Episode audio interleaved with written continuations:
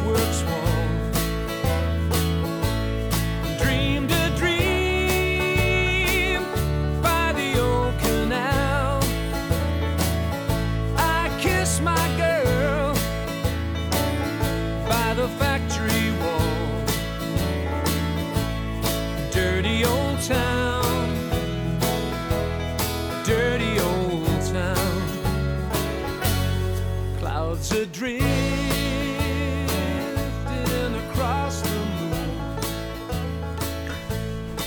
这里是第二期三岔口，我是海博。这一期呢，我们来聊足球。之所以聊它的原因，在于我在三月中旬，就是疫情蔓延到全球这么一个时期的时候，呃，英国的《每日邮报》做了这样一个报道：英国的第五级别联赛的上座率比平常提高了百分之十五点五，当时到了一万三千人左右。之后呢，英国足总和这些协会共同发表了一个声明，这才暂停了英格兰境内的一切职业足球赛事。这个可以看到英国人是有多么热爱他们的足球，即便是在疫情那么蔓延的时候，他们也会去球场去看他们的球队。这个第五级别联赛叫英格兰全国联赛，它比它更高的一些级别呢是英乙啊、英甲、英冠，然后就是我们知道的英超。再往下呢还有很多级别的联赛。据统计呢，英国的足球联赛总计有二十二个级别。超过了五千三百家足球俱乐部，这包括了职业与半职业。足球对于英国人来说就是血液里的一部分了，就像曼联的退役球星坎通纳所说的：“你若为足球而来，英格兰就是天堂。”另外一个原因呢，就是奈飞上线了一个六集的迷你剧，叫《The English Game》，是唐顿庄园的编剧最新的作品。说的呢，就是十九世纪七十年代的英国工人阶级怎么从这个贵族阶层争夺这个足球权利的故事。足球这项全世界最流行的运动里面，包含着政治呀、经济啊、社会等等一系列的纵深的问题，这是文化研究、社会研究很好的一个切入点呢。这期我就想从 The English Game 这个主题开始做延展，聊一下足球与阶级的话题。这部剧呢，开始是一场1879年的足总杯半决赛，对阵双方呢是老伊顿人对阵嗯达温，一个是英国的贵族球队，一个是来自英格兰西北部的兰开夏的工人阶级球队。最终的结果呢是老伊顿人获胜。结尾呢则是又一季的足总杯决赛，结果呢是工人阶级球队布莱克本战胜了老伊顿人。象征着足球运动的主体阶级开始发生变化。这部剧对于历史细节呀、气氛的还原还是非常准确的。主人公呢也是真实的存在，他是双主的配置了，亚瑟跟苏特。只是限于这个剧本写作，可能无法完全的还原历史。就像最后一场比赛，真实的历史其实是布莱克本奥林匹克队。在足总杯决赛中战胜了这个老伊顿人，但是他写的呢是苏特效力的，呃布莱克本流浪者队。这部剧相当于把两段真实的历史做了一下嫁接。英国专门研究足球史的社会学家大卫戈德布拉特就写过一本大部头啊，叫做《足球是圆的》，其中很详细的写了那场比赛。不妨我们来回顾一下。布莱克本奥林匹克队呢，是一个由铸铁厂老板提供资金的，提供资金赞助的，也就是说他是球队的老板。队内呢有三个织布工人，一名纺织工人，一名棉纺织机操作员，还有一个铁匠、水电工、牙医助理。带头的呢就是队长了，是一个旅店的老老板。他们在这个铸铁厂里面召集，然后在布莱克本训练了五天。吃的东西呢，都还有记载，包括了燕麦片呀、啤酒啊、牡蛎啊、鱼干这些。提前两天到达了比赛地伦敦。另一方的老伊顿的成员呢，包含了富琛、拉丁文教授、驻英属印度首席商业律师男爵。你看，这些人的阶层跟另一群人是完全不一样的。他们不像剧中那样还去卖力练习啊，在真实的历史情境里。每天的去练习奔跑，然后那么卖力的去拼抢，是有失颜面、不体面的行为。当时贵族阶层踢球呢，甚至都不太去铲球的。整个比赛上半场的比分是一比零，老伊顿人领先。中场休息呢，伊顿人在旁边嗯小口的喝着英式红茶。另一边的布莱克本呢，工人工人们已经互相开始爆粗口了。但是下半场比赛被追平，然后进入到加时，最终呢，布莱克本获得胜利。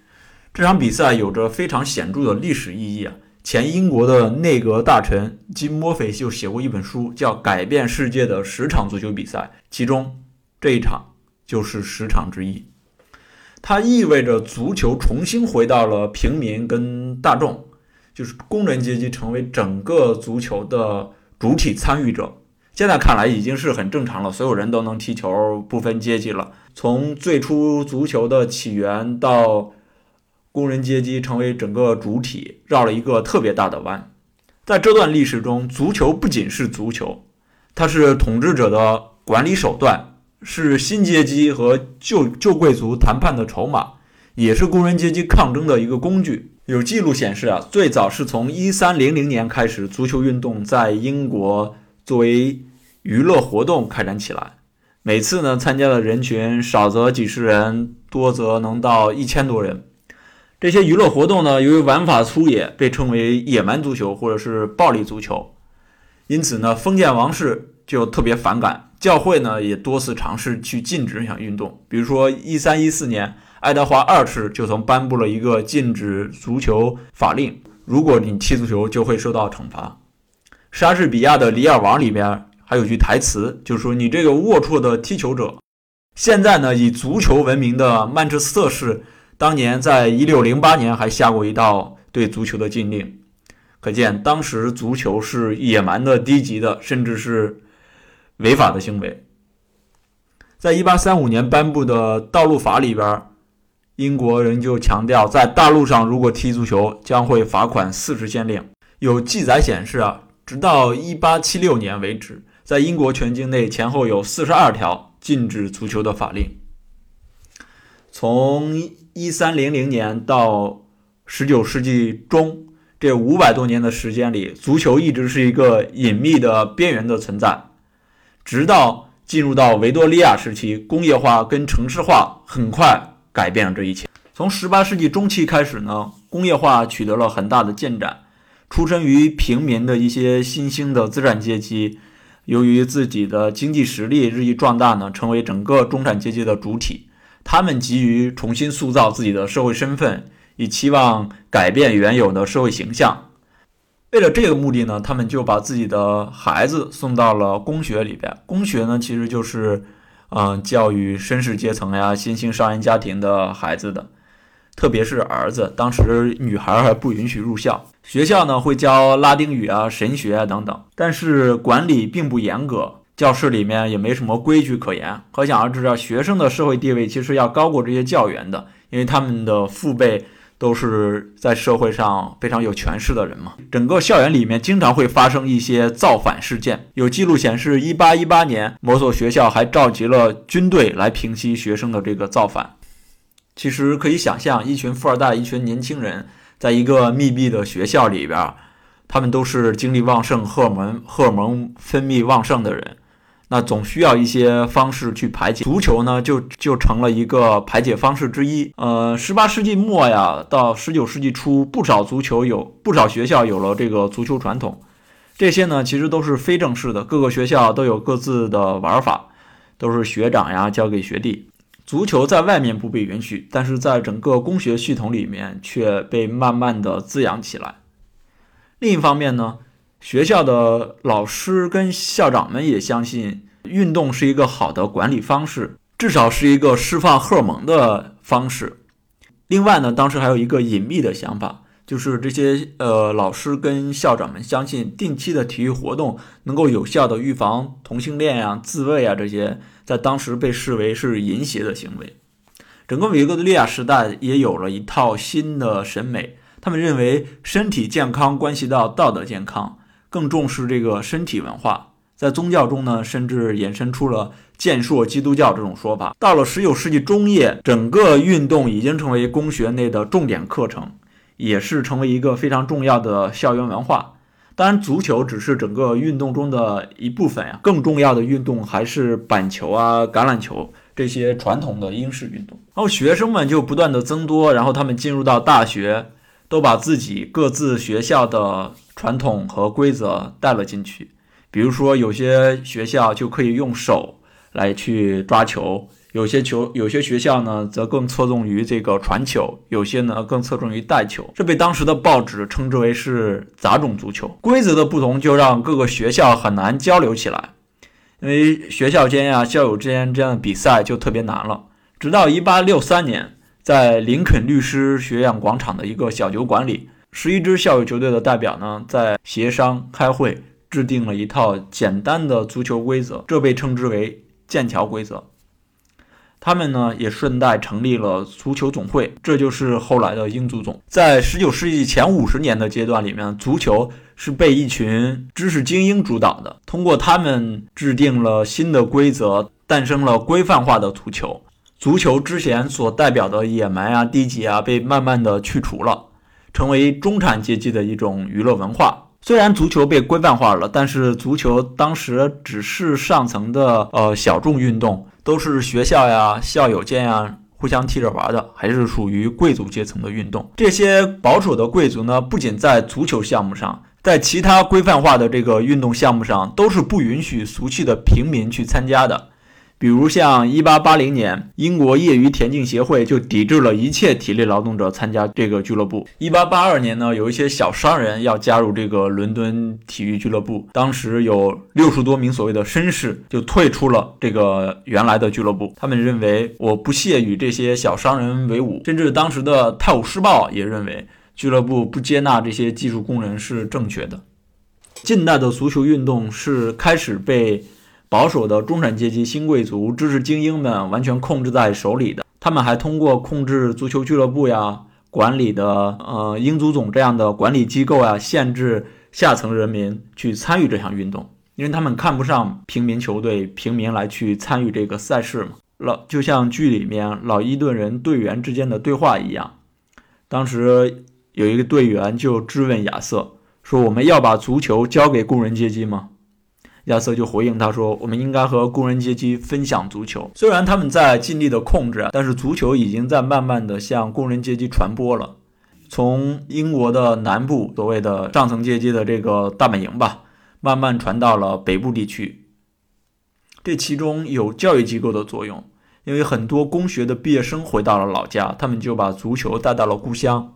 像达文队的创办者就是哈罗公学的毕业生。现在众所周知的莱斯特城。”其实是位于莱斯特的韦杰斯特学校的校友组成的莱斯特狐狸队，这是他们的前身。北方的学校呢，不只是毕业生的校友啊、毕业生啊之间去踢球，他们也把足球传给了工人阶级的孩子，因为那里有很多是师范学校，足球不断的往下开始传播了。另一个大背景呢，是英国整个工业化的进程，足球跟这个进程是高度同步的。工业化的发展从多方面直接而具体地巩固了工人足球的萌芽，因为踢足球本身是一个很便捷的行为，也不需要什么其他的设施。像德国学者，嗯，卡尔考斯基他就认为，足球的作用很简单，就像麻醉药，让人从工业组织和革命政治强加而来的苦差中获得暂时的缓解。足球呢，对于北方的工厂主来说，也成为一种新的管理手段，因为工人们参加体育运动，不仅能够让自己的身体素质更好，还能提高生产效率，同时对企业的忠诚度也会提升。所以在政府跟工厂主的主持下，足球运动呢开始在工人群体中扩展了。现在比较有名的这个曼联俱乐部就是在当初建立的。曼联是在1878年由这个兰开夏郡的火车站和约克郡。铁路公司的工人们共同组建了一个球队，当时叫牛顿西斯队，就是现在曼联队的前身。另外一个可能大家意想不到的因素，其实是宗教原因。英国有不同的宗教团体，为了不断扩大自己在平民中的影响力，他会支持跟组建一些足球俱乐部。像1870年到1880年间，像1870年到1880年间在伯明翰组建的这些足球俱乐部，其中有百分之二十五就是由教会支持的。利物浦呢，1885年有一百一十二个俱乐部，其中二十五个俱乐部也是由教会支持的。像后期成立的阿斯顿维拉呀、富勒姆呀、埃弗顿，这些都是在教会的支持下创立起来的。工业化的另一个特征就是城市化，各地的乡村的居民呢，来到了工业区工作。大家呢都互相不熟悉，足球成为一个很好的连接器。足球作为一个工人城市，成为一种非常重要的文化。它提供了一个集会的机会。大家可能出身背景都不相同，地域也不相同，但是因为一场足球聚集在了一起。一个地区的足球与这个地区的居民的身份认同开始密切的相连，大家就会认为说这是我的球队，它成为某种集体的象征。这就慢慢产生了两股势力啊。一边是南方的保守贵族阶层，一边呢是北方工人阶级为主体的这些俱乐部。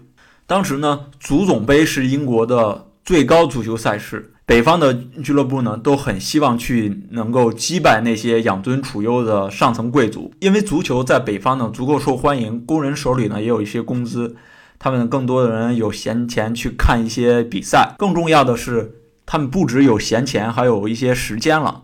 因为原本英国是一周六天的工作时间，那通过一些工人阶级的抗争也好，国会的立法也好，星期六有了半天的假期。这半天假期对于职业足球的发展跟它的观众人数起到了非常深远的影响。因为这半天时间呢，球员可以去训练，可以去比赛，观众呢也能去看比赛。因为在早期，大家其实训练都很少。能有更多的训练时间，就意味这个球队可能实力会更强。像兰开夏地区就比利物浦地区早十几年有了这个假期，他们的足球水平就比利物浦当时高很多。工人拿着钱去看比赛，那俱乐部的经营者呢就可以从销售球票的收入里面获得一些利润。英国足球这部剧里啊，也有一个场景，就是俱乐部的老板想要把球场给围起来。然后呢，它可以卖票，然后还围这些围墙呢，还可以用来卖广告。经营者呢可以卖票，又有了消费者，那足球的经营者就考虑给球员发一些薪水，甚至找一些踢得好的球员。当时流行从苏格兰去挖人，但问题是贵族阶层主导的足总杯更看重的是业余主义。贵族阶层始终认为现代足球运动应该是绅士们的运动，它应该是纯洁的、非功利的、非职业的。不能堕落成为为了胜利不择手段，包像一些拳击啊、赛马这种运动。所以他们在一九八二年呢新增了一个规定，要求凡是选派职业运动员参加的俱乐部都不允许参加足球协会的比赛。这里所谓的职业球员，并不是以足球为生计，他们只是通过踢球获得一些报酬。十九世纪八十年代的时候，已经有一些球员暗中接受报酬了。球员参加比赛、训练也是需要时间的，因为他们主要工作还是工人，足球只是兼职。这部分报酬呢，其实只是一些务工的补偿。但是贵族阶层不会考虑这些实际情况的，这样规则明显是逆潮流的，也是赤裸裸的在抵制工人阶级进入到他们的足球体系中。用现代话说，可能就是歧视行为，这就引起了很多北方俱乐部的不满。其中有三十一支球队呢，开始威胁足球协会，提出如果不同意这个职业球员参加比赛，他们就要退出足球协会，独自创立自己的职业联盟，明确职业化的合法性。剧里面也对这个事情有一些描述。通过双方不断的协议呢，这条这条规定在一八八五年，就是成立三年之后被废止了。你可以明显看到，这一时期南方传统的贵族、知识精英们和北方，呃，工人阶级城市主导的这些新兴资产阶级在互相对抗的意味。那足球在北方呢，就不断的兴起，球队呢也越来越多。在一九八二年的时候，五十万人口的利物浦市。拥有俱乐部达到二百一十二个足球俱乐部，足球运动已经成为工人阶级非常重要的运动了。新兴的俱乐部呢，开始筹备自己的足球联赛。有这么多的俱乐部，水平呢参差不齐，竞争力呢也会下降，所以他们就考虑说，呃，我们把一些水平相近的球队组织起来，这样可以让比赛更加精彩。在1884年4月，十二支球队组成了这个英格兰足球联赛。当时呢，有六支球队来自于兰开夏地区，另外六支呢来自于中部地区。你看，此时并没有南方的球队加入这个体系啊。这个联赛体系几乎跟现在的职业联赛有很大的相似性，但是竞赛性质的制度已经开始确立了。第一年职业联赛的观众有四千六百人，到了一八九五年增长到七千九百人。第一次世界大战之后已经到了两万三千人，跟现在中超的球迷上座人数其实是差不多的。第一届呢，普雷斯顿拿到了冠军，同年呢，他们还拿到了足足总杯的冠军。这支球队的背后老板是一个退役的军人，然后改行去经营了工厂。他球队当中有十名苏格兰的球员。从1889年开始到1914年，各个地方都在建立自己的联赛体系。英格兰足球联赛呢，在1892年打造了乙级联赛，然后在一九零五年呢，这两个级别扩充到了四十支球队。一定程度上，这已经是一个职业联赛的雏形了。足球呢，开始成为一门生意。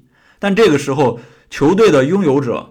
也就是说，这些新兴的资产阶级，他们普遍都是工厂的所有者，是做实业的一一些群体，和当时南方的，呃，校园足球呀、校友出来的人，已经完全是两个阶层了。足球从协会足球呢，来到了这个联赛足球，参与主体呢，从贵族演变为工人阶级，这只是表象的权力分配，更深层次的还有一次权力转移，就是从南方伦敦的绅士阶层主导，到了北方的工厂主主导。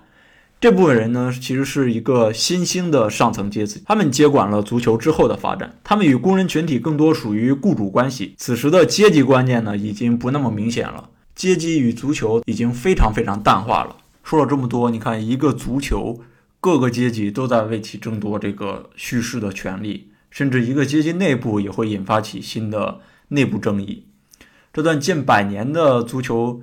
现代化的历史看上去其实就是一部缩短了的英国改革史，新兴俱乐部的控制者与传统足总在不断的讨论斡旋，但是他们没有得到这个，但是他们没有进行这个革命的道路，而是用了一次和平演变、自然改良，这也是英国的一个特色传统吧，所谓的不流血的改良。虽然现在很多俱乐部都说自己是工人阶级的球队。像曼联、利物浦啊，都是这样，但是实际控制者还是资本家。像曼联和利物浦都是美国的财团嘛，球迷群体并没有什么股份。在资本架构上虽然没有什么关系了，但是球迷的认同文化是一直贯彻下来的。俱乐部都会特别重视本地球迷的反应，他们依然与所在地区是紧密相连的。很多英国球迷都是好几代人忠诚于一支球队，这是他们自己的社区历史，也是他们。从从哪里来的一种证明吧。